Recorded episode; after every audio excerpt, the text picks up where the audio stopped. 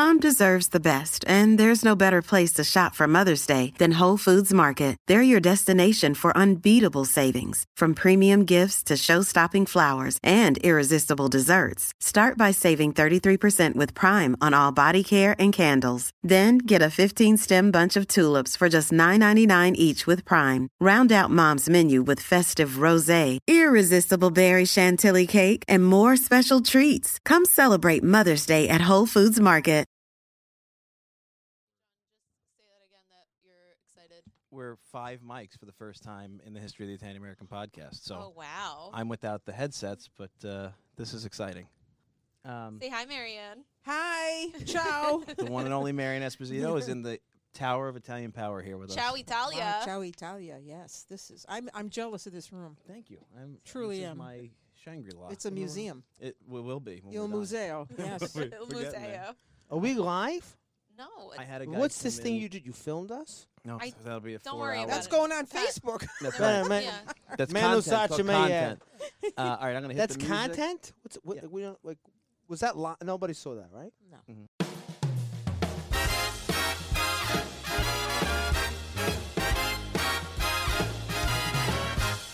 See that you're born an Italian if you want your life to be great. See that you're born an Italiano and your life will be great.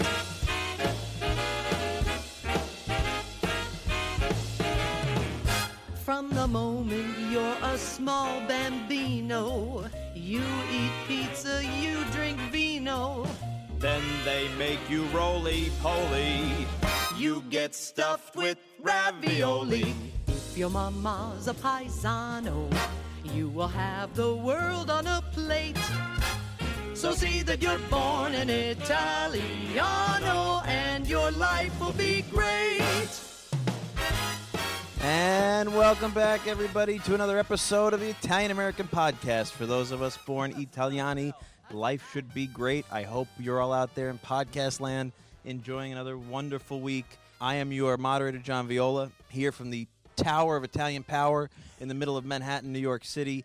Uh, I'm joined by two of my favorite people, the one and only Ms. Do you Ms. say that to everybody? What do you say when we're not here? Do you say it to the other people who were here? You all know who's here because he's the first one to jump in before I finish introductions. Uh, Pat O'Boyle. Well, I'm always your favorite. uh, my are favorite we really your favorite people? You tell that to Well, I talk to you guys more than anybody. Rose here too, by the way. You blew my whole intro. I'm so sorry. Rose here. I was just thinking uh, after I don't know. I hear the song all the time, but after this time, I, I was thinking, what if we did a music video? Oh, that'd be fantastic. What do you think? Making babies roly poly. I, how do you put that in a music video? Oh, it's you get stuff. We'll figure it out. then they'll make you roly poly. There's no making. So we have a babies. And then skinny you kid, get- and then we make him chunky. Yeah, you make and then it you like get time stuffed lapse. with ravioli. That's how I look after a bowl of macaroni. I look like an anaconda that swallowed a deer. I have like you know skinny, skinny, and then just my big ponds from my macaroni. So we could we could pull that off. Pawns aside, Ponds aside, we have two very special guests with us. Hans aside. and it sounds like a diet program. Uh, we're really honored because we've got a, a real icon of the Italian American experience here with us today, and um, we're thrilled to have Cavaliere, Honored. honored, Honored. and thrilled to have Honored. Cavaliere Mary Ann Esposito and Dr. Guy Esposito here with us today. Oh, her that's husband so sweet. of how many years? oh God, is it 54? Yes. We're dinosaurs. well, Wow. you are we a are model. dinosaurs. Yes. You're a model of. but it's uh, a thrill to be in your cave. Thank you very much. Your It is a Italian cave, isn't it? cave, It's- yeah. yes. This is a place that is every bizarre Italian passion in my head uh, lived out within four walls. So I Where the Manhattan special flows like wine. that's right. Yes, the Brioschi is in That's buckets. a that'd be a great song. Where Manhattan Special flows like Uh, our next theme song. I noticed you guys both laughing throughout the theme song. Oh, who Uh, wrote that? That's So that clever. was really interesting. That was a Louis Prima, Gia Maione I knew it. unreleased number in 1966, I think. Yeah. They did it once on the Bobby Darin show, maybe. Yeah. One of those shows, the Bobby Darin or um, Steve and Eydie show, one of those shows, and it never got released. And I found the album uh, at a garage sale, and I fell in love with the song because that's my mantra. And so when I got to know Lena Prima over the years, I said, Lena, we got to do an album. I, I want to support what you're doing. She's amazing, and she loves her dad's legacy of music, and she's very talented.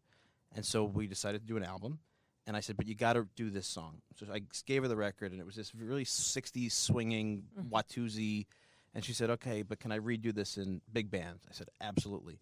So she did, and then uh, Joe Piscopo was going to come out and do the male part for us, and he got uh, stuck in New Jersey. His mom got sick, and so I did the male part with Lena, and that was on the CD. I so. you know, I thought that was Louis Prima, and we've met Lena. We oh, she's at, the best, isn't she? yeah, she's a great singer. She's got a great voice. Yeah, she's unbelievable. She, she's a really talented, Yeah. talented lady, and I've gotten to know her over the years. Her and her husband Tim, and they are just amazing. Talented, passionate historians, um, dedicated to the community. Lena runs a nonprofit in For New women, Orleans. yeah. she's unbelievable. Mm-hmm. So, so that's our theme song, and it fits for our show. It's very catchy. Thank you very much. Except Mama is a paisana, not a paisano. I didn't write it. I know. You know, I thought that as we did it too. Sorry. No, no, I appreciate it. I it, it, actually, when I shower in the morning, sometimes I listen to it to get pumped up, and it bothers me every Yeah, time. yeah, But I'm like, well, Oh yeah, it's there. what am I supposed to do? Yeah, now Yeah. it's there. An sorry. Do you anomaly. You listen to this to get pumped up in the shower? I've been listening to this. I, I've, it's either this or like you know early 20th century Italian immigrant stuff or Pat's bagpipe collection from Abruzzo. I mean, I, this is my life. this is real. Zambugnata. Zambugnata, Because you know, if you say bagpipe, they just want to throw me under the Irish bus. That's true. Yeah, so yeah. don't give them the I'm fuel gonna- that they're looking for. I'm Questioning what throw out one of our T-shirts at the moment. That's a whole nother episode. that is a whole other episode. That's true. Available at the Italian Power Store on TeePublic. That's a whole other episode. But yeah, that's what I like. This is the kind of music that I listen to. So Louis Prima is probably one of my favorites. I think that kind of music to me is everything that I look for. As a matter of fact, my wife and I, when we got married, we had uh, Lena was there, and we had a Alfio, our friend Alfio, who many of our audience know, a great performer. He came in and did some special numbers, and he did. Uh, I guess what would be called Zuma Zuma Bacalaba or Cella Luna, and he did it for about a half an hour. We had so many encores that we just like kept Oh, dancing. and Alfio's singing. Cella Luna oh, is Oh, it's fantastic. Alfio is the wedding singer of the Italian American podcast. Yes, he, he sang is. at my wedding. He sang at John's wedding. We're waiting for Pat. we need he it. did not sing at Dolores' wedding, but she will even tell you this. She loved him so much they just streamed his entire album. That's true. Yeah. For a so he was technically there. block, Yeah. We had yeah. a good time. But we were talking about weddings earlier, so we got to enjoy uh, an amazing lunch with uh, Dr. Guy and Mary Ann, and uh, we got a lot of Cavaliere Mary Ann. Cavaliere Mary Ann. Excuse me. This I should have the chime like when we And I say mean, guys, dialect. let's properly introduce her. Mary Ann is the Yeah. first lady of Italian cooking shows. Don't you have the longest running yes. Italian cooking yes, show we do. on television? I don't know if I'm the first lady, but I, I enjoy. oh, you're it. the first lady. I mean, You are the first years. lady. Yeah. You well, are, th- especially for the tribe. But you know, fads come and go. There are others out there, but you are us. You are us. That's why everybody trusts you. It really. It means I a mean, great your deal. your career on public television is just unsurpassed. That's true, but I think it's because we've never changed who we are or what our message is. hey, if it ain't Yeah. broke, If it ain't broke, don't fix it. Yeah. don't fix it. So you know, How did you end up on public television? well, Gaetano, you probably could answer that question better than me. Well, she was doing a lot of teaching in um, adult ed, and uh, she said, "Well, we should go to Europe. We should go to Italy because I want to see what they're, what's going on, how they're cooking." So he, she said, "I want to enroll in this cooking class," and she looks at me. She says, "What are you going to do?" I said, "Oh, I'll enroll too." So we went, and uh, for her, well, I'll let her put her your experience while you were there. Well, the uh, we went to Sorrento actually, and uh, the chef was half Austrian and half Italian, and the first class up was how to make pasta.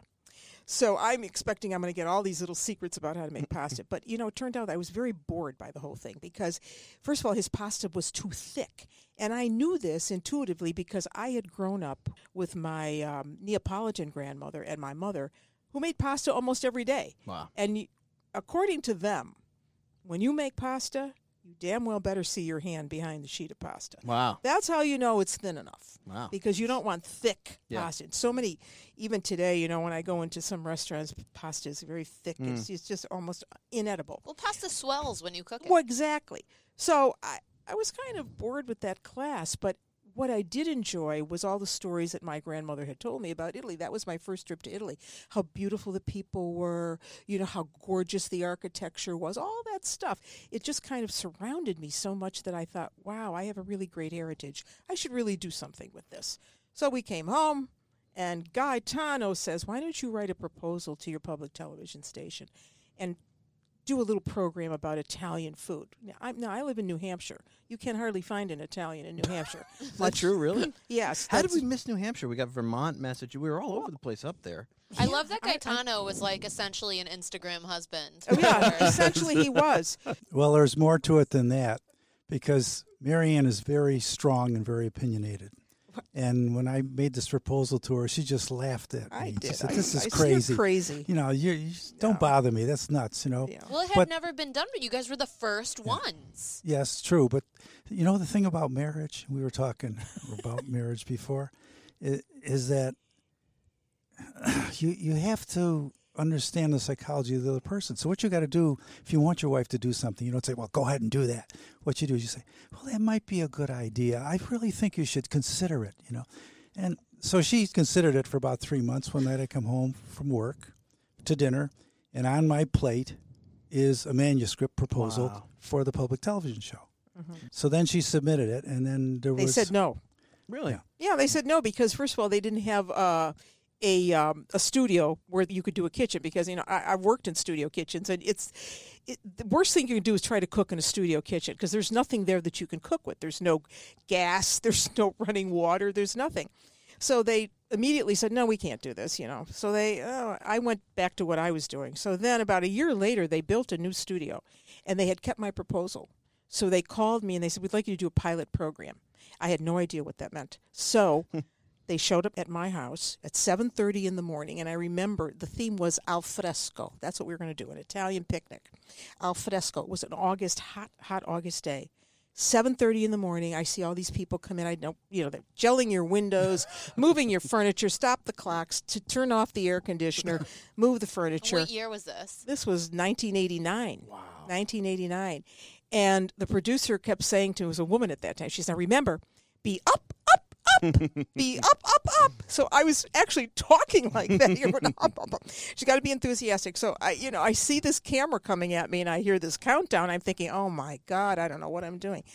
But I just kind of put myself in that mindset because when you do something like this, as you know, Rosella, you have to just focus on exactly what you're going to do. You can't remember that there's 30 people in that room with you, that the clock is counting down. You got to get this done in 26 minutes. It has to all make sense. You have to remember where to show the food, where to look at the camera, but all the time it's very seamless. You're just telling a story and you're doing this this recipe. Well, this took all day long. 7:30 at night we finish for a 26 minute program. Wow, 12 That hours. sounds about right. But I felt that we were evenly matched because they knew nothing about Italian food, regional food, and I knew nothing about TV.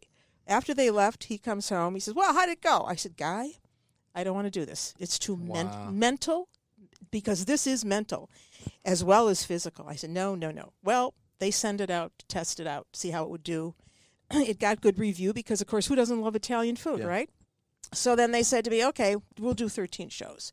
But this is public television. So now you have to go out and find the funds for this. Sure. It's not like the money drops out of the sky. Now it's the horse for the cart. Exactly. So you have to you have to go to corporations and you have to say, um, well, we can't really tell anybody about your product. Because in public television, Yeah. guys, you're not allowed to No. obviously No. advertise No, anything. You can't be egregious about anything. So we couldn't tell King Arthur Flour, well, we're going to mention King Arthur Flour. We're going to say this is a Can, great. I, can I just say something? Though? I want to just jump in yeah. to sing your high hosannas. You put King Arthur Flour on the map. Oh, well, I, I don't know. I mean, that, I can just say for North Jersey, nobody knew what King Yeah, Arthur that's fair. Flour Really? That's very true, Well, yeah. that's good to and know. Mary Ann, uh, from what she was telling me earlier, is a very picky person when it comes to flour because Yeah. her, y- your Yeah. mother used to go to Canada. Yeah, she'd drive to Canada to buy flour because it wasn't good enough here. And I was telling Rosella that, you know, and a lot of Italians used to love to use farina Manitoba. And that meant Canadian flour, Manitoba, Canadian flour. So she would go to Canada to buy all her flour. But anyway, so King Arthur became our first underwriter. And then we moved into the next season. PBS then picked it up, and that was the start of Ciao Italia. And it's been there ever since. You know, we're still producing Ciao Italia in New Hampshire. That's amazing. Yeah. That 30 years of sustained success and sustained dedication, really, Mm-hmm. because uh, as we were talking about earlier, so much of this, especially what you do, and what Road does, there's an anthropology to it As much as Oh, there is yes. education and instruction, as much as it's culinary, it's cultural anthropology. And, Absolutely. You know, being the kind of person who can share a recipe is one thing, or being someone who can instruct is another. But being someone who can make you understand why you're doing what you're doing and where it comes from, mm-hmm. I think that's the key to a lot of success. Well, I think this all goes to show, you know, um, so many people have come and gone in 30 years. Uh, the the entire business model of Food Network has gone, you know, totally upside down, sideways, all over the place. Mary Ann is still doing the same thing she was doing Right. 30 years ago, the same way she was doing it, pretty much. And I think that that's a, a huge lesson as Italian Americans of what really matters to us. Yeah. This is the nucleus of of what we are. It's the traditions and Yeah. care in conveying the conditions the, The of the traditions. traditions. And she draws all that in from our travels. And I don't want the traditions to the show. die. Yeah. Right. Yeah, I, I really don't. I mean, my my daughter said to me the uh, not the other day, but a few days ago, she said, "Mom," she said, "even when you're gone, you'll still be here on video." But that's True. But that's It is terribly true. true. Yeah, that's it's true. I had to laugh, you know. That's true. But it, yeah, it's important to me to leave that legacy Yeah. because I've worked so hard in 30 years to remind people, not only Italians, but non Italians as well, is what a great heritage we have and that the lessons we can learn about Italy are lessons that everyone can apply to their life, not Yeah. just Italians, Yeah. everyone. You know, the reverence for food, number one.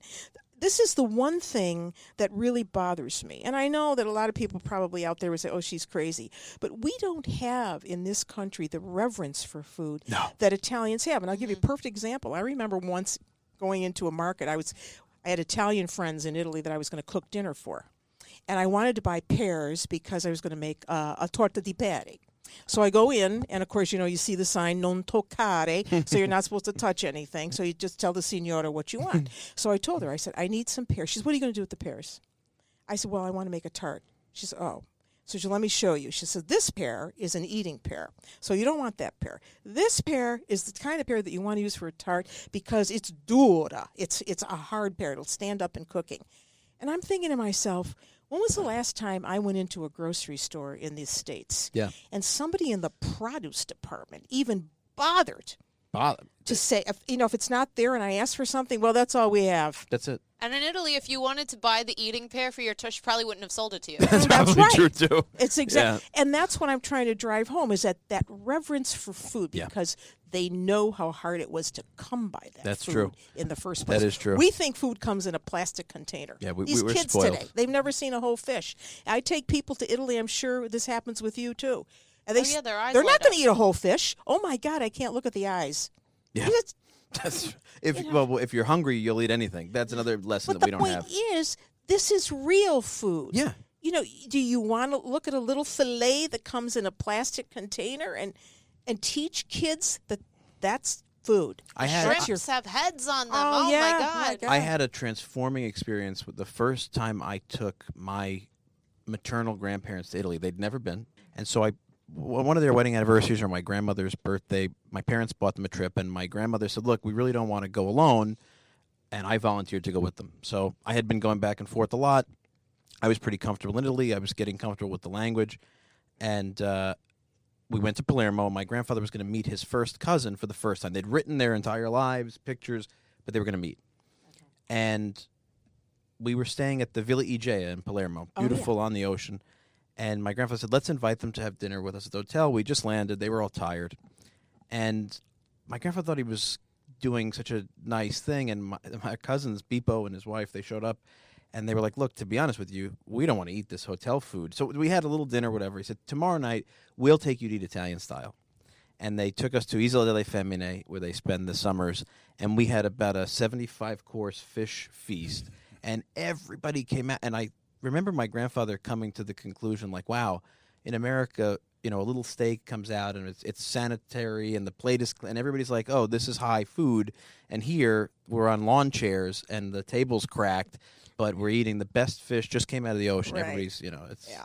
different world. yeah. But that's Italy, the high and low experience. I mean, I'm sure when you take people on a tour, you want to show them you know that you can buy the shaved ice at the mercato and that's a culinary experience. And then you can eat on paper plates by the port and that's a culinary experience so you can have the alici at the at the Catania fish market for a euro and that's a culinary experience. You know what i love about italian food is that it's not it's not as fussy as french food. We really just eat to enjoy the act of eating and the and the act of eating is the conversation and uh and the But, uh, process and the, the- the shopping and difference all of all it part of it. Yeah. But can I just say the difference is because I was watching Julie and Julia multiple times. It, it was on TV a lot lately, and the French culinary. Um, I don't want to say symbol. The, the the the face of French of French food is the chef. The face of Italian food is the mother. Yeah, totally, totally true. and, and and that's why the the fussy French sauce is made and it's served in silver. You know, high haute cuisine. My Yeah. French is not good. it's a chef based cuisine. It's a mm-hmm. it's a court cuisine. It's Yeah. a Louis the Sixteenth cuisine. Any Italian you speak to, the greatest meal is the mother's meal, yeah, That's so true. and that's what separates. And that's what I think the genius of your show is, mm-hmm. is that you celebrate the home tradition Home cooking. which Yeah. is the highest caliber of Italian cooking. Because I say this all the time, especially in Naples. In Naples, you get the exact same food. You're paying for the silverware. so you're either eating in a in a in a trattoria type place in a basement where people wearing house dresses, and you know a plastic plate type place, or you have high end Austrian plates and sterling silverware. But it's the same. yeah, It's the the, the food is the same. yeah. That's true. You know, the pizza is the same. It's it's the service. So in Italy, the price differential is the ambiance. Yeah. But at the heart of Italian cuisine is always the mother. and I and I think Italian cuisine is by nature not that fussy. Well, no, I remember once uh, uh, when Julia Child came on our show. It was her birthday, so we decided to make her a cake. So we made her um, a pistachio cream based Mm. jelly roll cake that we Ooh. then we uh, cut up the jelly roll and then we molded it in a in a, bowl That and we turned it over so it looked like a dome and then we had all this whipped cream and everything around it. And I'm talking to Julia and you know Julia was not a big fan of Italian food. She she never really thought of Italian food as a cuisine. Mm-hmm. Where, Wow. where, whereas French food is a, a more formalized cuisine because you have rules that hmm. govern French cuisine. This goes back to what you were saying. Because if you walked around in France and you knocked on every door on the street and you said, How do you make a uh, bechamel sauce? They would give you the exact formula on how you would make that sauce. Now, go to Italy, Naples. Doesn't and work. You're going to knock on the five doors to find out how do you make tomato sauce. Okay? and you're going to get what? Five different answers. And to me, that's the beauty of the freedom Yeah. of how Italian quote recipes were developed because there never were Italian recipes. People ate what was in front of them, something that they could put together. If you had a few beans, you had a little olive oil, you had bread, you had dinner. So Italian food is much more approachable in that mm. sense because it isn't a formalized cuisine. Well, and and then Italian food evolved into Italian American food. And when and when I hear people, you know, speak about Italian American food with such disdain as, as like some kind of diluted version of Italian food, I get upset because, you know, i it's a it's an immigrant's cuisine. And in many cases, so if you say I say this all the time, but say we take Vito and Vito's Sicilian and Vito grew up eating uh, eggplant alla parmigiana because there were literally too many eggplants more than you knew what to do. So you had to put some sottolio and you had to make some in a parmigiana, and you really couldn't afford expensive proteins or expensive cheeses. Mm. So that's what you had. Mm-hmm. So then you take Vito and you put him in Little Italy in the 40s, and now he's got a great factory job, and now he can afford chicken and mozzarella. And all these other sexy ingredients, mm-hmm. he's going to use them, Yeah. And you don't begrudge someone for doing that. But you know what for- ag- aggravates for the me? innovation. But Ro, you, that. you know what? What to follow up on that? And this is my argument every time it, it, someone in Italy makes this comment. In in Campania, the Sunday meal was minestra maridata before the tomato arrived, and the tomato arrived, and the ragu, call it sauce, call it gravy. That's uh, enough of that debate. But it here we go. Uh oh. Oh, I'm a gravy. well, well, anyway, but the ra- the ragu. Pat's holding it in so The hard. ragu right now. no, no, because then we're gonna go into it's gonna be a three hour. Yeah, Here no, we go we again, can Gonzone all over. But the Menesta Maridada is displaced by the ragu. The ragu conquers Menesta Maridada. So Menesta Maridada winds up to be a special occasion dish. It's a really cold out dish, an Easter dish, um, a Christmas dish. That's that's the wedding soup. That's known Yeah. colloquially as the wedding soup. Becomes a special occasion dish, but it was pushed out of its Sunday premiership by the ragu. So I say to all these Neapolitans that come in, they, th I call the lecturers, like we're too stupid to know and you don't know this. Well, then what year is Neapolitan cuisine frozen? Is there a year we're going to pick like 1650? Because then you got to throw the tomato out. Yeah. Right? Or you're going to pick, you know, or you're going to, you know, oh, N- Naples is the capital of coffee.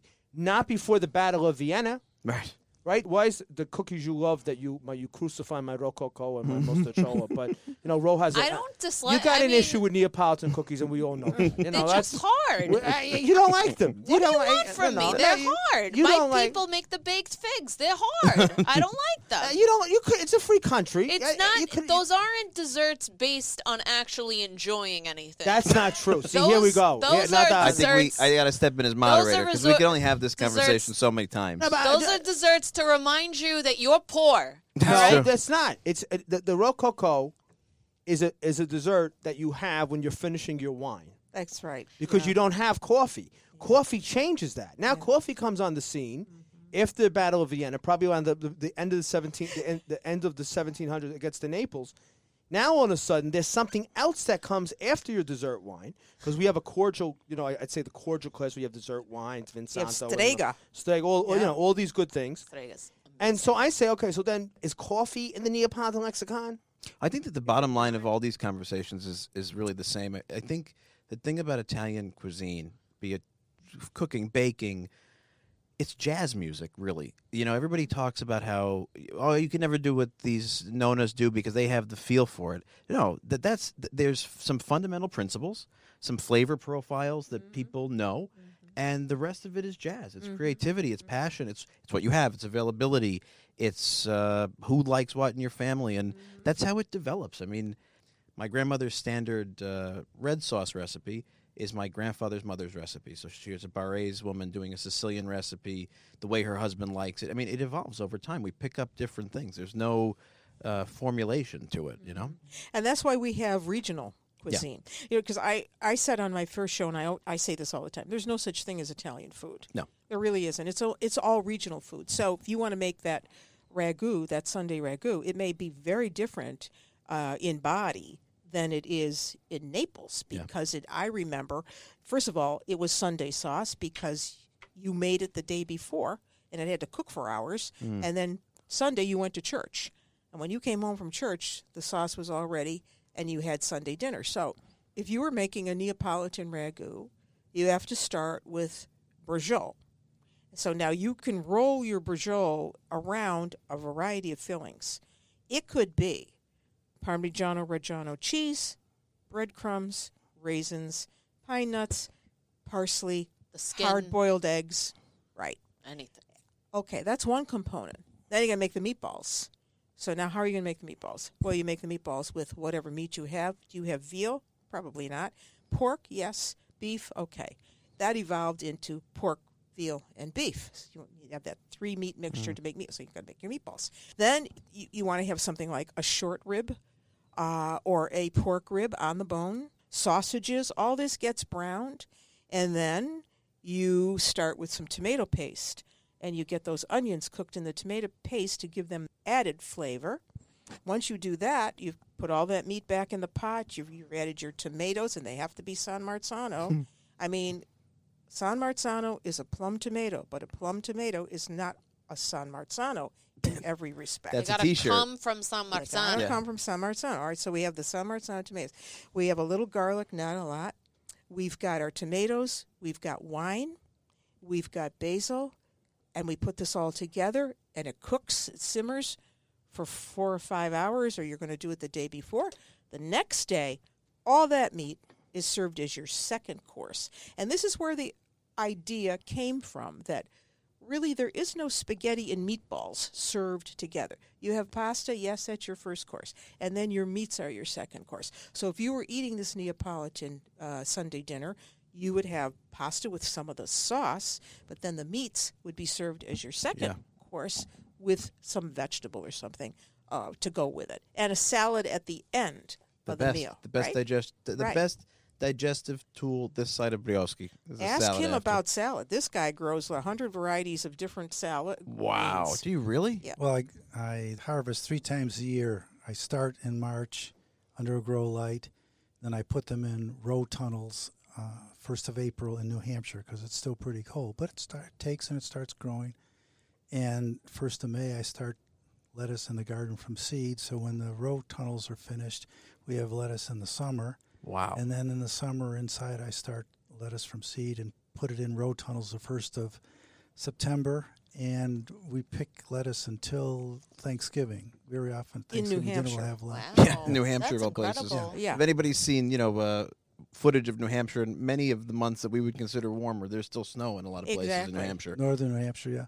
No, well, we I use uh, in the garden mostly Italian seed cultivars, and there's two reasons to have a garden. One is the variety that you can put in the garden because you, you get all these different things that you don't ever see in your supermarket. Different types of eggplant and different types of lettuce and different types of uh, peppers.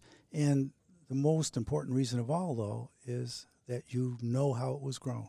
Yeah, that's so true. You you know that there were no chemicals put into that. You know the c- character of the soil, that it wasn't an industrial waste site or wasn't Yeah. next to a pasture where there are cows, Right. where there could be leaching into the lettuce fields. So having a garden is very rewarding. It's a lot of work. Yeah. But you know, if you break it up in pieces, you you can do it. That's a huge part of our tradition too, gardening. Like I, I my uncle talks about this all the time. My grandfather, uh, my uncle, they're passionate home gardeners. My mom as well. My great grandmother used to splice different kinds of seeds. Like we had a few peach plum trees that she Yeah. had hybridized, mm-hmm. Yeah. and I think to myself, I mean, obviously we know the fig tree, and, and there's a wonderful Italian garden project. I don't know if you've met Mary Menniti from Pittsburgh. She does the Italian garden project, and she preserves seeds in a seed bank. It's amazing because Yeah. so many of these varietals that we brought over from Italy don't exist in Italy anymore.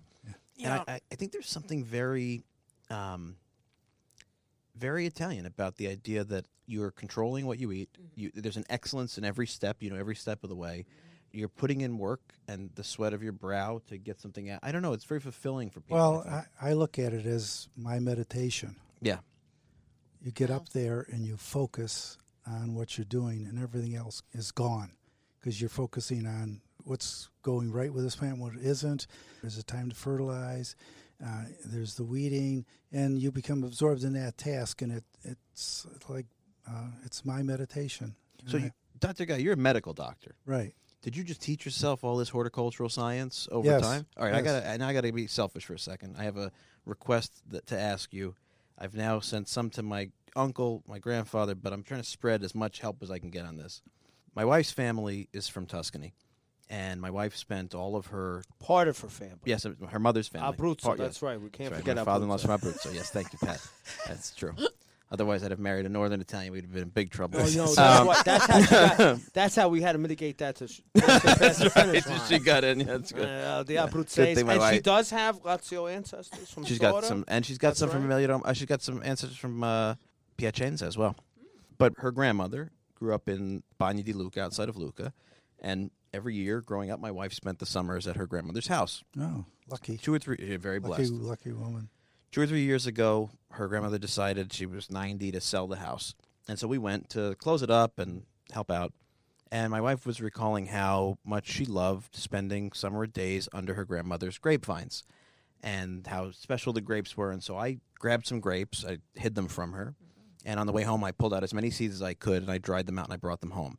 And then I realized I don't know anything about gardening. So I have a bag of two year old grape seeds that I don't know if I could ever you- revive into a vine. Is that possible? Well, starting grapevines from seeds is tough. It's Okay. nursery kind of work, and if you really wanted to bring those vines home, you should have taken some cuttings. I felt like I was going to be like that movie where the guy's sneaking diamonds home. You know, he wraps it. I got very nervous about Yeah. bringing a cutting home. Yeah, oh, they would have taken that right away Yeah. from you. Yeah, and and the the thing about seeds is they lose their viability after a couple of years, and I I wonder if you'd get any of them to germinate right now. So you think I should go to a professional nursery? Right, and get yourself a couple of grapevines. But it wouldn't. They wouldn't be the Italian variety. well, you can you They can wouldn't. get You can different types of grapes. Yeah. I don't know. I, I, I to me, I grew up. It's like you know, you get a bag of seeds, you put them in the dirt, something comes up. I don't know. I don't know the difference between this stuff. It's not a chia pet. well, in my mind, it is. That's about as much as I know about these varietals. I don't know too much. There's a lot of Italian grape varietals which are uncategorized Sure. because they predate um, basically the industrialization of, of wine production in Italy in the 1880s. I mean, they're they're occasionally finding uh, Olivella, I think, in the uh, Campi Flegrei section Mhm. of, of Naples on the slopes of Vesuvius. They found a um, varietal, I think, called Olivella, and they think it was Roman. It was something that people kept in their yard. They never used it in a commercial sense. And now there's Lacryma Christi being produced with the Olivella grape. Wow. I think with them Piedi Paloma, uh, Piedi Rosso, and there's other stuff that's mixed in. But they brought the Olivella back, and they've they've constantly found um, varietals in Italy that people just have in their yards or in their village, and it's a table grape, and it's it's a new discovery because You- it hasn't been categorized. You're so right, categorized Pat. before. There's there's over a thousand different varietal types of grapes, Vitis vinifera, growing in Italy. That's amazing. But then they make classified wine out of about 400 of them. wow. That's amazing. So sixty percent of the grapes growing there are not classified. That's unbelievable. You think about. I mean, I remember a few years back there was a whole.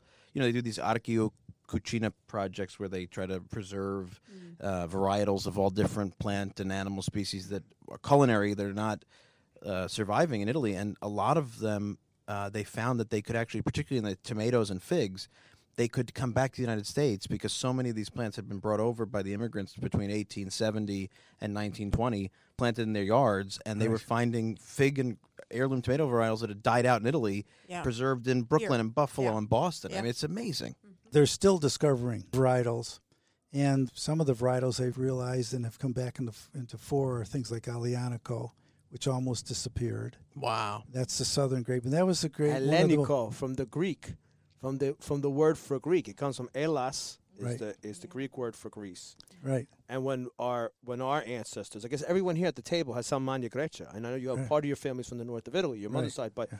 Italy was the Wild West, and Greeks got on boats and, and go west, young man, and they wound up in Sicily and Campania and Basilicata.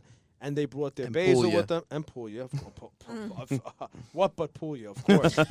but and they and they brought with them the the basil, and they brought with them the you know they brought They brought the oregano, Grecanico, Sure, and they- Grecanico grape, and, Aglianico, and, and all these great Greek grapes come with them Fiano. and their names go back to the Greek. Uh, Aglianico go back to Alenico, Greek. It's the Greek grape. If you so want you're drinking these wines, and you're drinking the wines of your ancestors. They're from varietals thousands of years old, and the mother, the mother vine, five thousand years ago, your toga wearing. Um, Greek ancestor in Basilicata could have been drinking the same varietal, that's amazing. the to me. same mother vine. That's And right. It's, it's, That's it- right. that's why we're Italy. That's what. That's why we're on Team Italy because uh, something that's five thousand years old is contemporary at the same time. Yeah, I, w- we had a great episode on this a couple of weeks ago in the archive now uh, with uh, Christian from Wine for the 99 and his whole theory about democratic wine and the idea that it's it's really for everybody and there's a varietal for everybody and you can trace so much heritage in wine. And we were talking about this earlier. To me, food is the same thing. Food is the ultimate vehicle for really tracing history in a in a living way. You know, trends change and fashions change and art mm-hmm. becomes different, but food you're you're doing an attempt at something you learned from someone else in most cases, and that's living history, mm-hmm. and it's a matter of preserving because a lot of this stuff is not being done anymore in these traditional ways, and if you lose that, you know, th- Right. these these shows are a, a time machine for a lot of people. That's right. There's no history without food, No, and there's no food without history. that's It- absolutely and true. I, I've said this many times. Ita- Italy's history is written in food. That's right. Yeah. That's Because so exactly many, right. you know, you take, like I said, again, the Battle of Vienna, coffee comes. The discovery of the New World, we're part of the Spanish Empire. Uh-huh. Chocolate arrives in Modica, Mm-hmm. arrives in, in, in, in Sicily. The tomato arrives. You know, the eggplant, which is a Middle Eastern, the, the Yeah. Persian word is like melanzana. It sounds almost Yeah. like well, arrives in the south of Italy.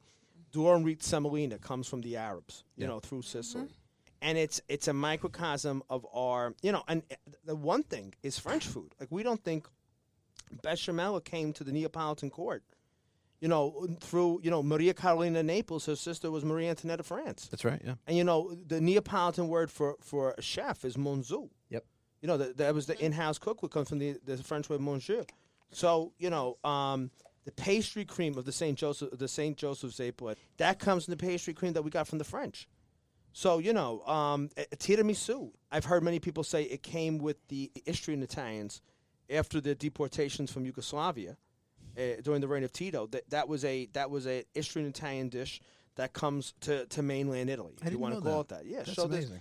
our history is constantly evolving, and i i it's like in the mosaic of the mosaic that is Italy. These all these little foods come and they they they take their little place and they make this beautiful image. Well, no, it, it, it's because of like you know a lot of people don't know that uh, the French queen that landed in Naples she didn't like the food in Naples, so she had the French chefs come and Even though they didn't have forks until we gave it to them. so the French and Julia Child and Escoffier can remember that they ate with their fingers until uh, Maria de Medici brought them the fork. So it's another thank you from Italy. That is true. I, I just wanted Wait, to go so- down a record. so There's- s- if there's somebody out there who doesn't know that, just remember. So speaking of Julia Childs, I'm actually really interested to hear about uh, how you guys got along uh, when you obviously had very different point uh, Well- viewpoints on the culinary. Well, arts. after we made her the cake, which was kind of like the intro to her coming to the show. was which- that the first time you met her? No, I I'd, I'd met Ju- Julia many times, and I eh, you know I've I've gone to events with her and that You've kind taught. of thing. you've This taught feels like it Boston must have University been. with her. It must have been very like Real Housewives of PBS. well, I, you know, I was actually intimidated because after we did the cake, we were. This was part of the show, so it was at the beginning of the show. So then we had to cook something, and Julie at that point was pretty uh, well into her 80s, and um, so I decided I would make a frittata.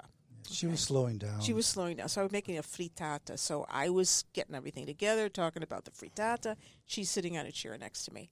So I, did- I said to her, I said, Julie, I said, what do you think? Is there anything that's missing?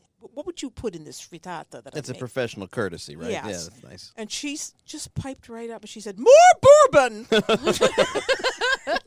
Which took me completely by surprise. Why surprise. not? You know? If Julia Child tells you to, start get the bottle out. All right.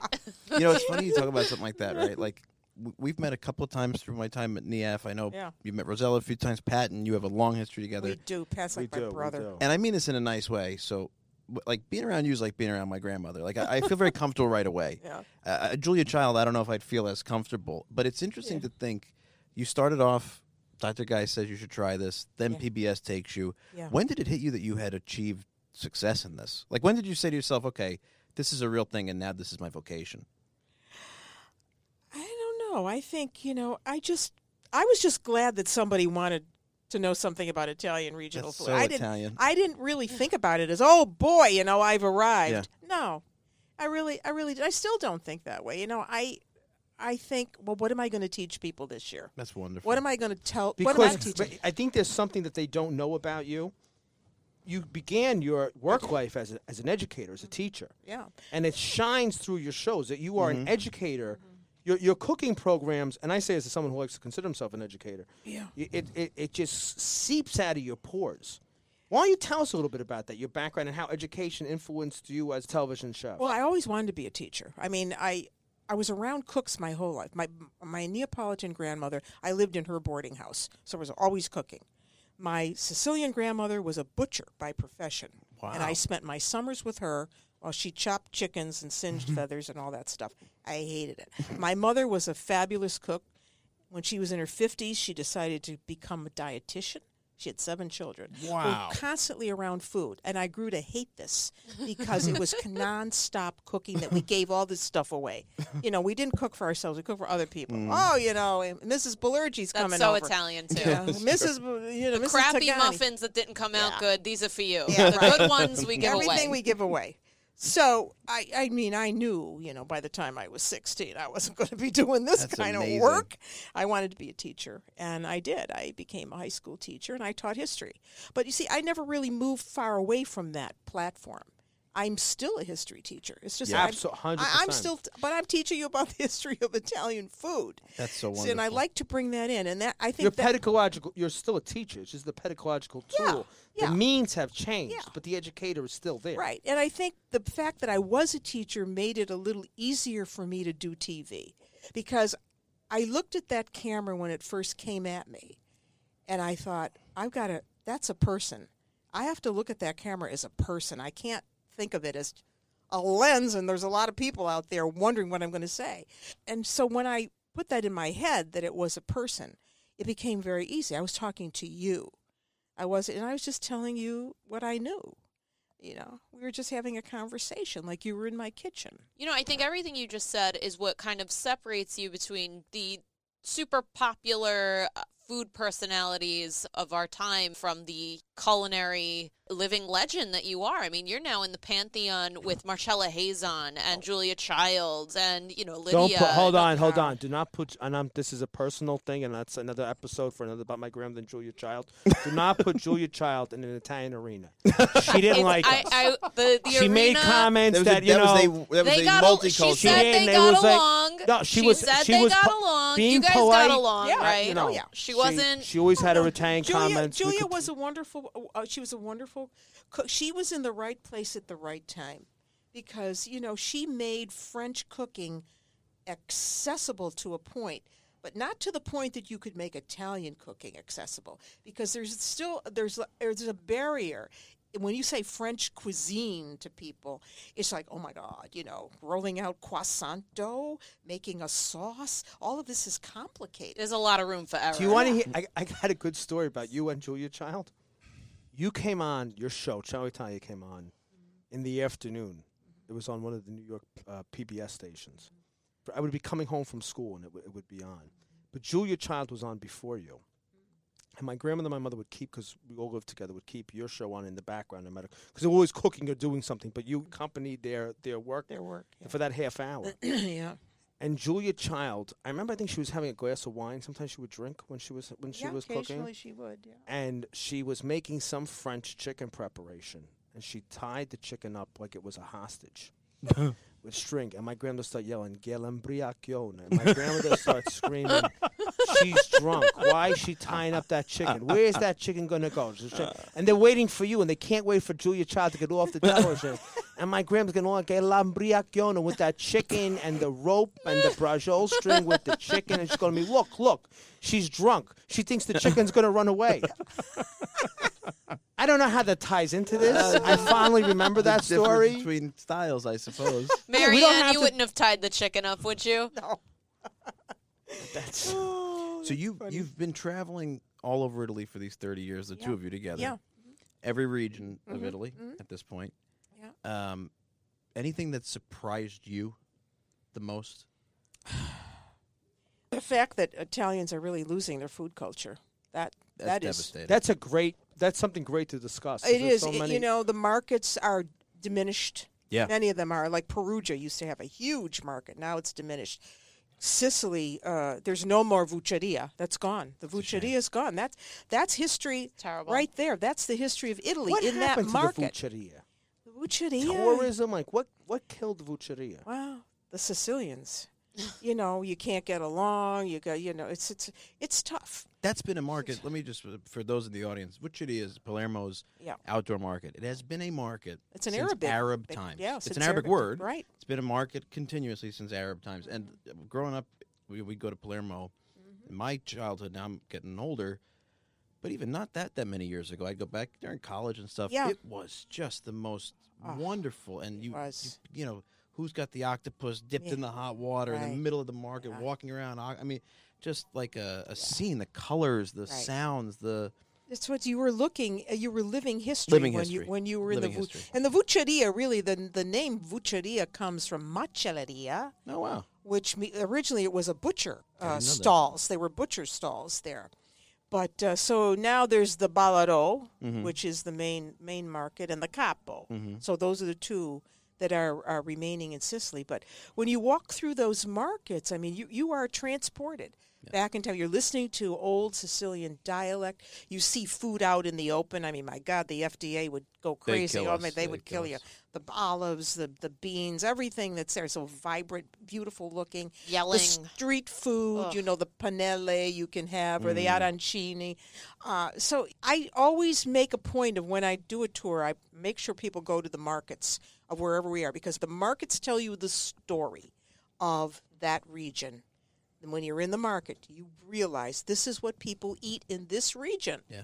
So those have become diminished. I the young Italian Americans, as I was telling you, I mean the young Italians I was telling you earlier, they don't have time to cook. They they now go to these antipasti bars. You know, they go in, they have a little bit of this, a little bit of that, like a cicchetti, like they do in uh, the Veneto, uh, and that's that's a shame. The nonnas, they're dying out. The nonnas and the zie, they're you know when they're gone, homemade pasta, you're Yeah. going to have to find that in a restaurant, and you know that for years, the sfoglina was the pasta maker. That was a woman Yeah. in the restaurant. They didn't have a, a role as a wait staff person because that's a profession, and hmm. that was a profession for men. Mm-hmm. But where were they? Those women were in the back room making all of the pasta for for the restaurant.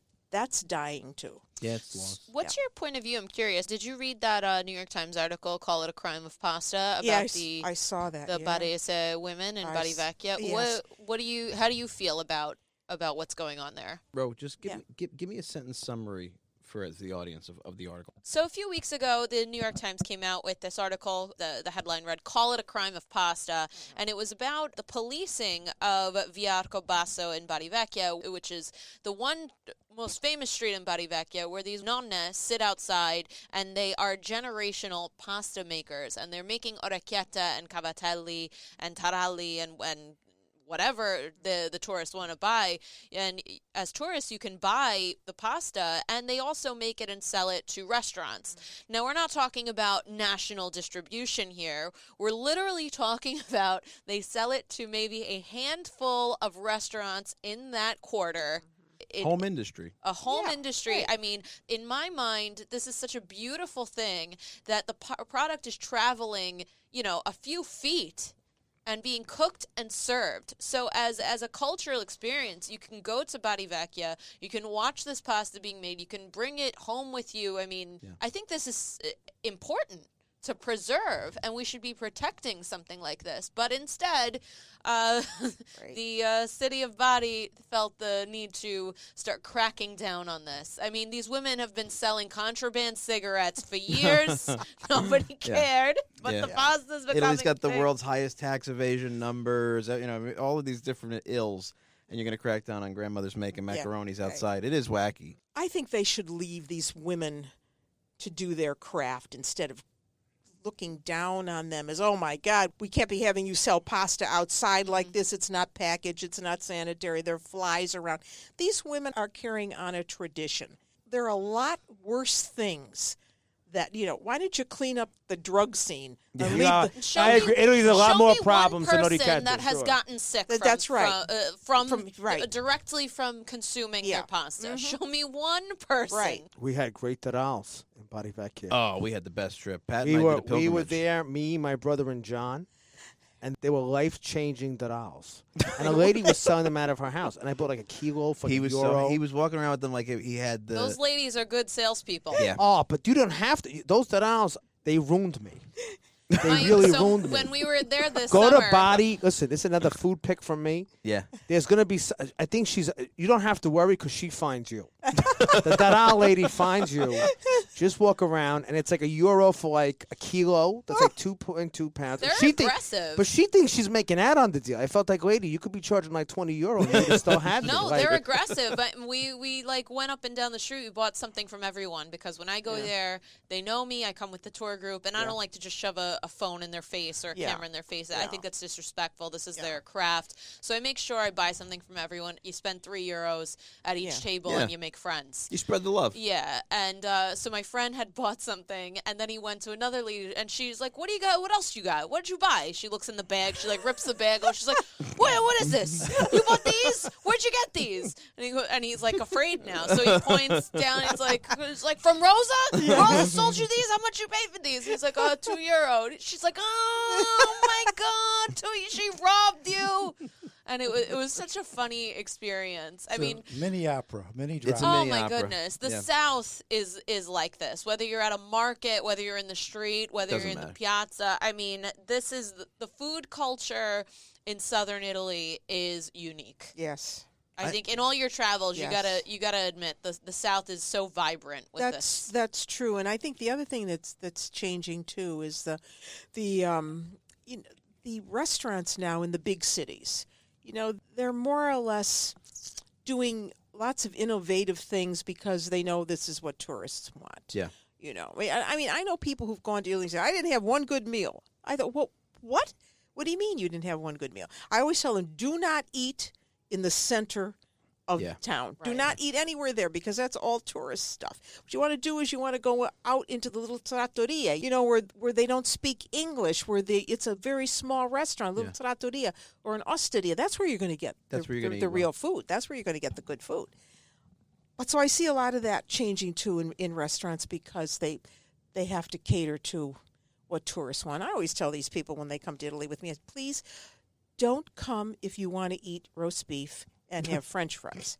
Because remember the time that we were in Italy, Guy, when we were in Mario's, that was a restaurant in Rome, and this couple came in and they couldn't find anything on the menu that they liked, and they asked, Do you have French fries?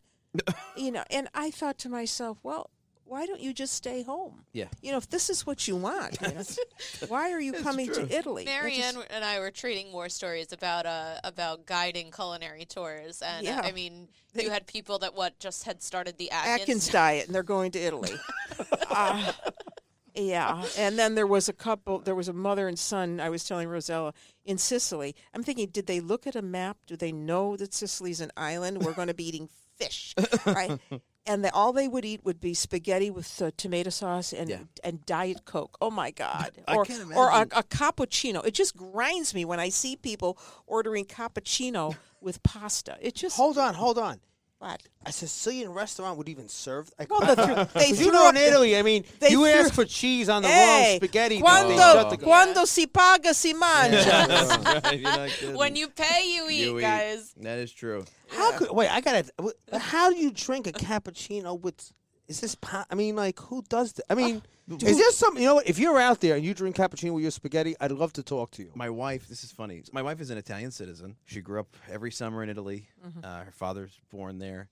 But my wife does not care for the convention of cappuccino after breakfast. She'll have cappuccino whenever she wants. She doesn't want a Oh. strong coffee, so she'll drink cappuccino at night. All day long. Don't let just- the Italians hear. Yeah, it. exactly. I, I, mean, I have to say, my wife is beautiful, intelligent, wonderful. It's the only time I'm ever embarrassed of her is when we're in Italy and she orders a cappuccino after 11 o'clock. You're right. Uh, but her cousin came from Italy, and my wife ordered a cappuccino, and the cousin was flabbergasted Yeah. that we could do this. Yeah. So a- at least the the um, dedication to the purity of their food is still there. Mm-hmm. Yeah. They just Yep. don't want to prep it. They don't want to do the work. No, they don't want to do the work. And the other thing that's changing in Italy is the passing on from generation to generation of these local artisan farmers. We see this all the time. Huge. We were just on a, a, a pecorino cheese farm in Sicily where they, I mean, they made the most gorgeous cheeses, but also the most wonderful cannoli I have ever eaten. Really? And We watched them make the cheese, And- and, then and- we had a cheese tasting Yeah, and- with the group. yeah. And then at the end, and we said, "Well, it's time to go." yeah. And, uh, And he came "Oh, out with the no, no." cannoli, and they were The fan- oh farmer comes God. out with this big plate full Oh, of Oh, they wow. were gorgeous. Each of them they was were about gorgeous. nine inches long. Nine inches. And This the beautiful- ricotta had just been made. It Oh. was That's incredible. 800 sheep that have to be milked twice a day. Wow. And they have, what, four or five men to do Yeah, this? five. Because they can't get, it's like here. But you got to admit, No. that's a rough life. That is a That rough is- life. That- you know, It's a rough life. If you've ever been to a dairy farm in southern italy Oh, yeah. and smelled it and Hey, seen it, it's a rough you That's know, work. It's yeah. It's a, it's a job. But the younger generation, they want nothing, want to, nothing to do do with with it. this. They want nothing to do with this. So you see the diminishment and of the and these the farms. and the the land cost. I mean, not Yeah. that land is expensive in a lot of these parts, but the the productivity of the land. You know, this this industrialized farming what pr- now you know the world's so global. I know. You're not growing for your home market No. anymore. Yeah, You're no. you know export and, And- it's very difficult. Agriculture is not respected in Italy. No, not not like it should Well, be. because No, I think the- the, the- country is, is obsessed with upward mobility at this Yes. point. But being realistic, I mean, right now, Italy is not in a good position in terms of employment. And if you want a job, somebody's always going to want to buy food because you have to Right. eat, right? yeah, Absolutely. but but you know what? There are some serious success stories. We we always. I am as hard on Italy as anybody is, but there are some phenomenal success stories that go. Like Pat and I got to meet these young guys down in uh, the Valle di Diano who are returning varietals of wheat that are ancient heirloom The varietals. Cilento. in the Yeah. Chilen. No, they were Yeah. in Valle di Diano. No, we were we, no, we were in the Val di Diano, and they drove us to the Cilento. Oh, really? Yeah, you guys. I mean, you know, I mean, we, we got to be accurate in our reporting. It's the same region, right? if It's we're going to be, same if, if this is going to be, everything. No, I mean, credit. if this is going to be the, the the fresh air of Pat Italian and I share share uh, geographic heritage. Uh, oh, I'm in the mountains. He's on the coast. No, but I would, I give me, be fair to me. If it was the other way around, I would have, I would have brought okay, that yeah, up too. It was Cilento. I, I, I guess. I suppose. I don't. I don't recall. know. I'm very defensive. Yes, is, Uh, but I am what They're am. bringing back varietals of wheat that are, you know, uh, Yeah. non for Yeah. gluten intolerant people. There's people who are Mhm. preserving uh, farming methodologies, animals. There's guys who are b- making wine in in, in amphorae now. To, I mean, so That's absolutely fantastic. that's amazing, isn't it? Uh, the, the Argio Cucina people are, I'm obsessed with. They are a group out of um, I want either not Castellammare di Stabia, maybe Pozzuoli. I, I can't recall. I'm around Naples, and they have revived Roman recipes based on r- eh, writings or mosaics. What these things Yeah. looked like. I mean, yeah. there's good work being done. There really is, and and our job uh, uh, on this show, I think, and on whatever our platform grows to be, is to highlight those things and spread them. And because somebody has to be the Noah's Ark going Right. forward of this right. thing. All right. And you've done that for 30 years. Right. Preservation and tradition are the two most important things to me. And and that's what our show reflects. So preservation, I mean we I started a foundation. Yeah, let's talk about was that. 209 I believe it was. So I started a foundation called the Mary Ann Esposito Foundation and it, it was twofold in purpose. Number 1, we would provide scholarships for students who were serious about carrying on the traditions of studying and cooking Italian food. So culinary students. You have to be in a in a matriculating program at a university in order to get a scholarship. So this past year we have given two scholarships to students at Boston University who are doing this very thing. So that part I'm happy about because I can see the tradition will be carried That's on. wonderful, yeah. So scholarships. The second part is to create a legacy library online of all these traditional recipes that will be lost. Yes. They will definitely be lost to time. And so anyone who is serious about studying regional Italian foods, anyone can go to this library and it will act as a resource library for you. So that's the purpose of of the foundation. So- That's wonderful work. I, Yeah. I, I admire that so much because we have the ability now. I mean, look, let's be realistic. You can go on Google Books Yeah. and you can pretty much access anything you want. anything. Eh, so it, you know it takes the dedication to search it's not the easiest thing in the world sometimes but the information's there and we can complain about these technologies because they do disrupt our lives they do make it hard to say okay let's go sit down together and eat sunday macaroni but at the same time they make it easier than it's ever been for us to access information so the fault is not in the phone the fault is mea culpa mea culpa Right. mea culpa we're the ones too busy Right. to spend family time we're the one you know and if we're not we got to be the champions in each family that keep those things alive. And we always talk about how the three of us are connected by the fact that Pat says we're grandmother centric. Our nonnas were big, big influences in all of our lives. We're the ones in our families keeping But traditions I, alive. I, I think what I've learned from the new neighborhood, from the Facebook group, is we are all the guardians of the family.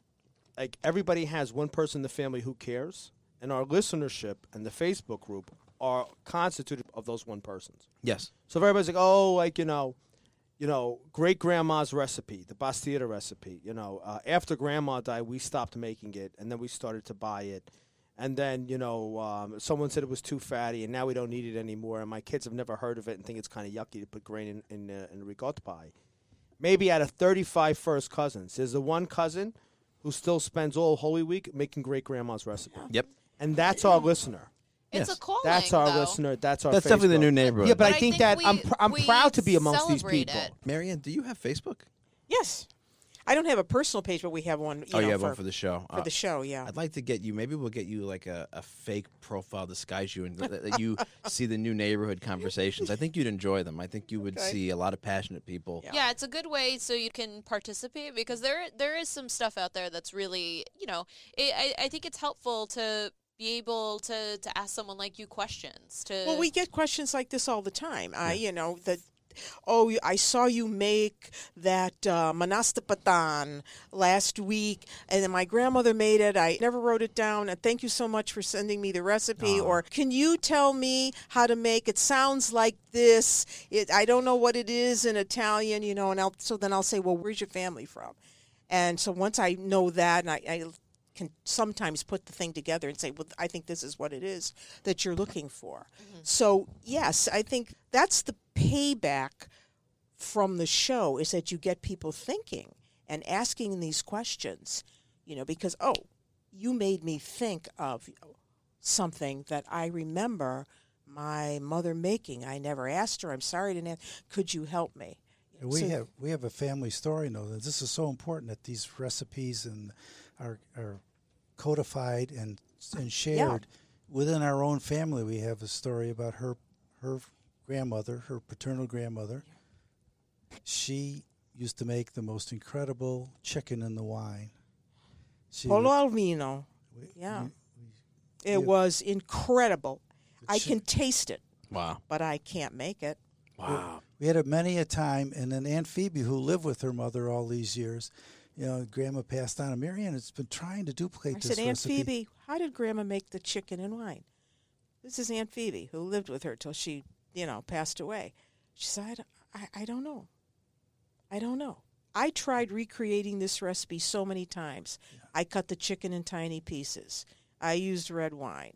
I cooked it in the oven. I cooked it on top of the stove. Cooked it in vinegar. I cooked it in vinegar. I, I, I marinated it in vinegar first. I did all these things I thought she did, and it's still not right. And when we're in Italy, we're always hunting for the a chicken and wine dish. Really? If we find Still something, not right. we go Is it right the to the kitchen. pan What's, she what's the recipe? you know, So this I mean, mystery is an open-ended one. But you know what? That resonates so very much with me because my number one asked question is I just can't get this to taste exactly like right.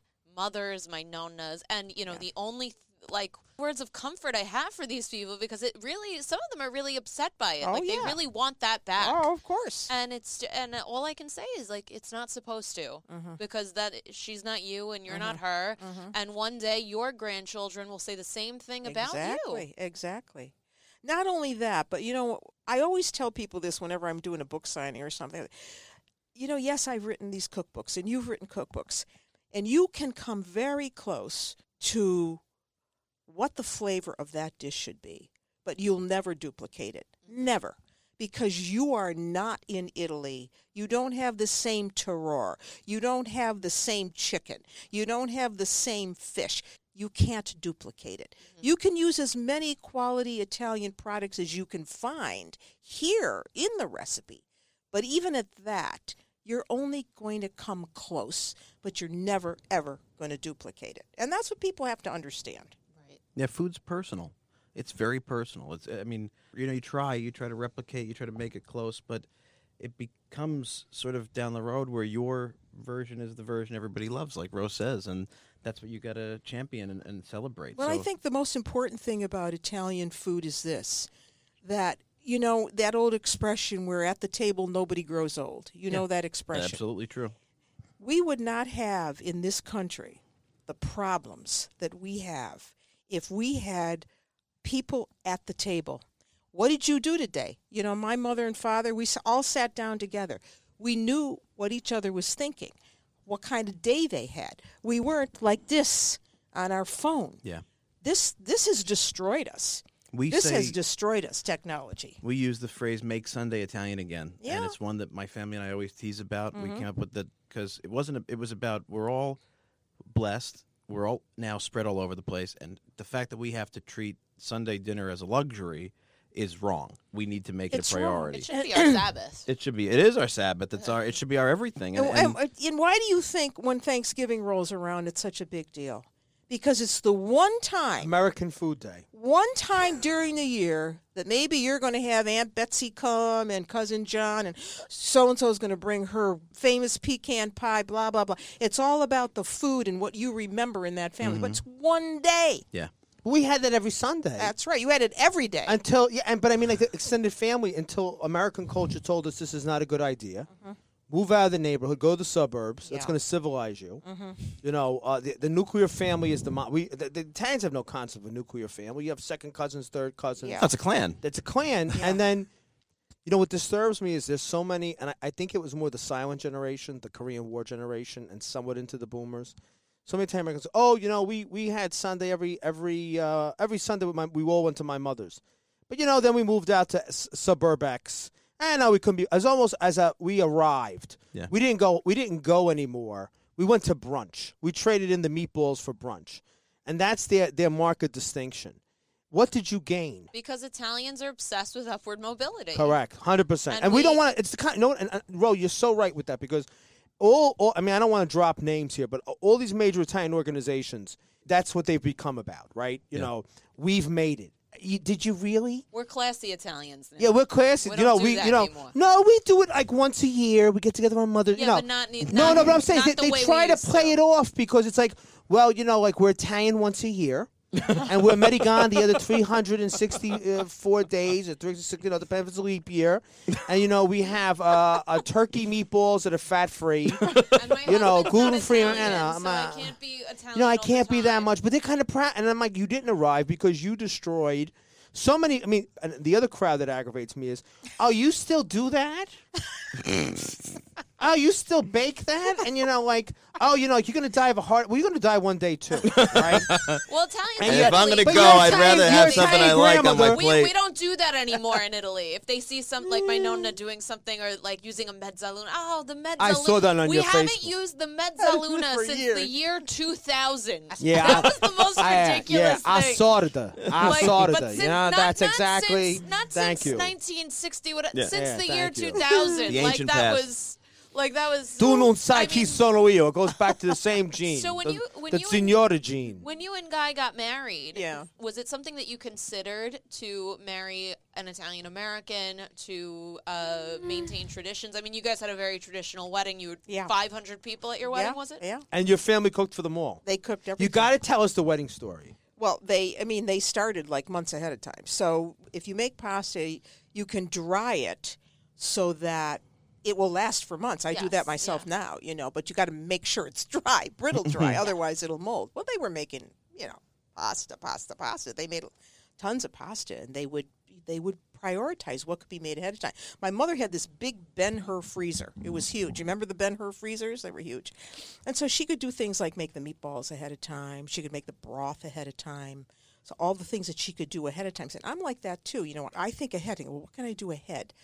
So that you know, for instance, I tell people at Thanksgiving, you don't have to do everything on Thanksgiving morning. No, you need to think ahead. Mm-hmm. Think ahead. Make the cranberry sauce a week before.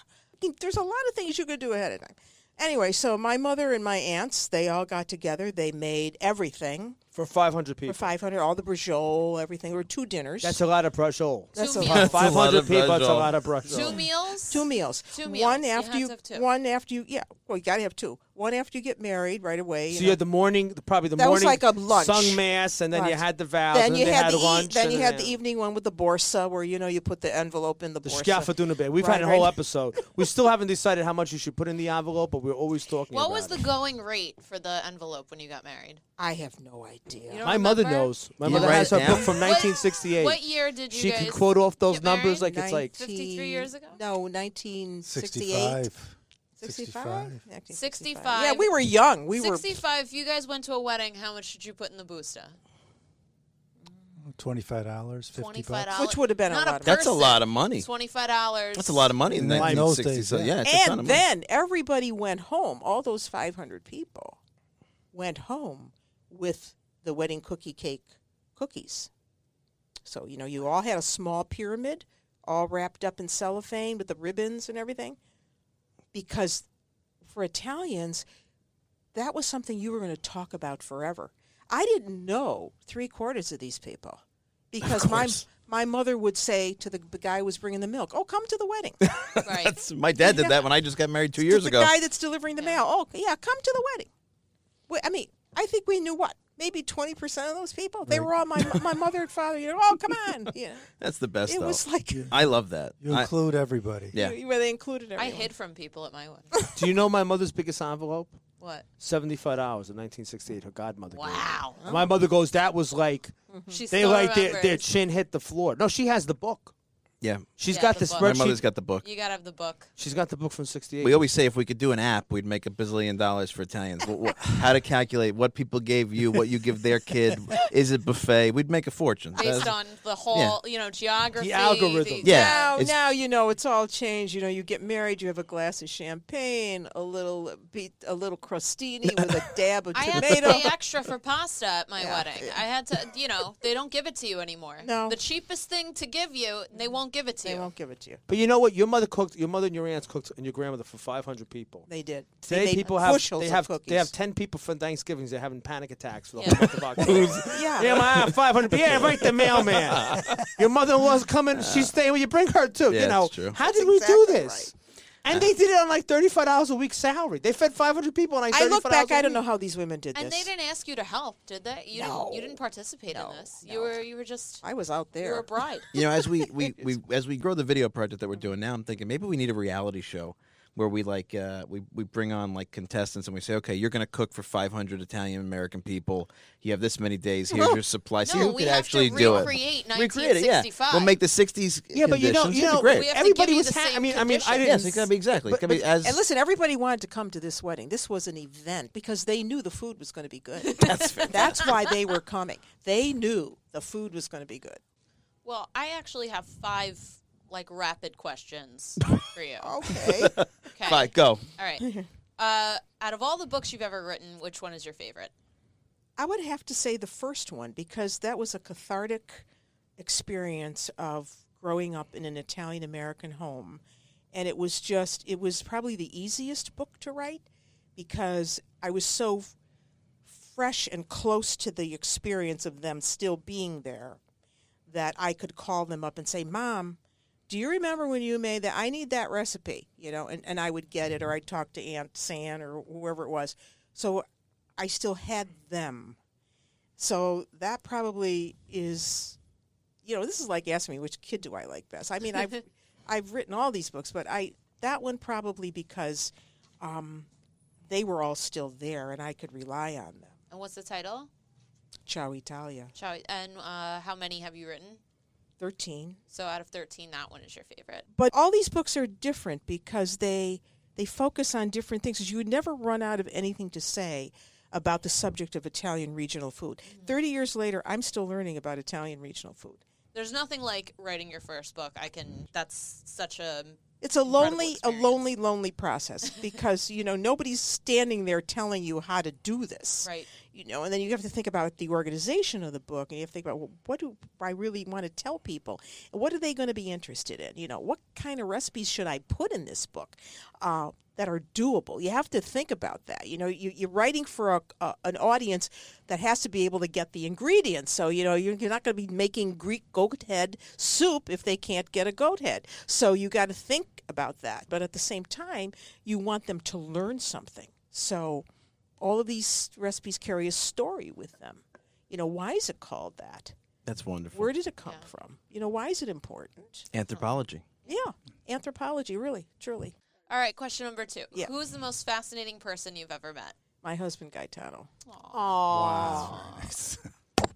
That is wonderful. That's beautiful. That is wonderful. Uh, what is your favorite part of Italy to visit? Oh, Oh, that's mean question. that's a bro. mean question.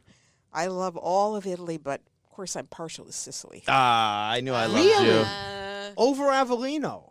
Well, We Sicilians, it's a powerful DNA. I'm only a quarter Sicilian, but I'm with you. hmm I'm half Sicilian. Yeah. The other half Neapolitan, so you know. But all the regions of Italy are beautiful. The people are beautiful. The food is beautiful. Can I just say Sicily is the most like if you had to pick one region to be an independent country, it's Sicily. You know, Malta's an independent well, country. You, you have to pick Sicily if you want to know the history of Italy. Sicily's the key to it all. Goethe Yes, said it, right? That's right. Sicily is the key. Yep. That's right. We'll just leave you to ponder that while Rosella asks questions, folks. I'm keeping my mouth shut. What was the most disappointing point of your career? The most disappointing? Um, what is the most disappointing point in my career? That maybe someday it'll have to come to an end. Hmm. wow. And my final question What advice would you give the 30 year old version of yourself? Oh. Learn all you can. I mean, you know, I would say, you know, be very open minded, ask a lot of questions. You know, I just, my 30 year old version, that's a long time ago. no, I would just, you know, be that archaeologist that is its own key to understanding the Yeah. food. The food is the glue. It is truly the glue that holds everything together. So I, we we you know we're talking about getting into video. So uh, the last question I have for you, um, you've got 30 years as a as a couple too, working on something so passion based in the entertainment business. Frankly, I mean television media. Yeah.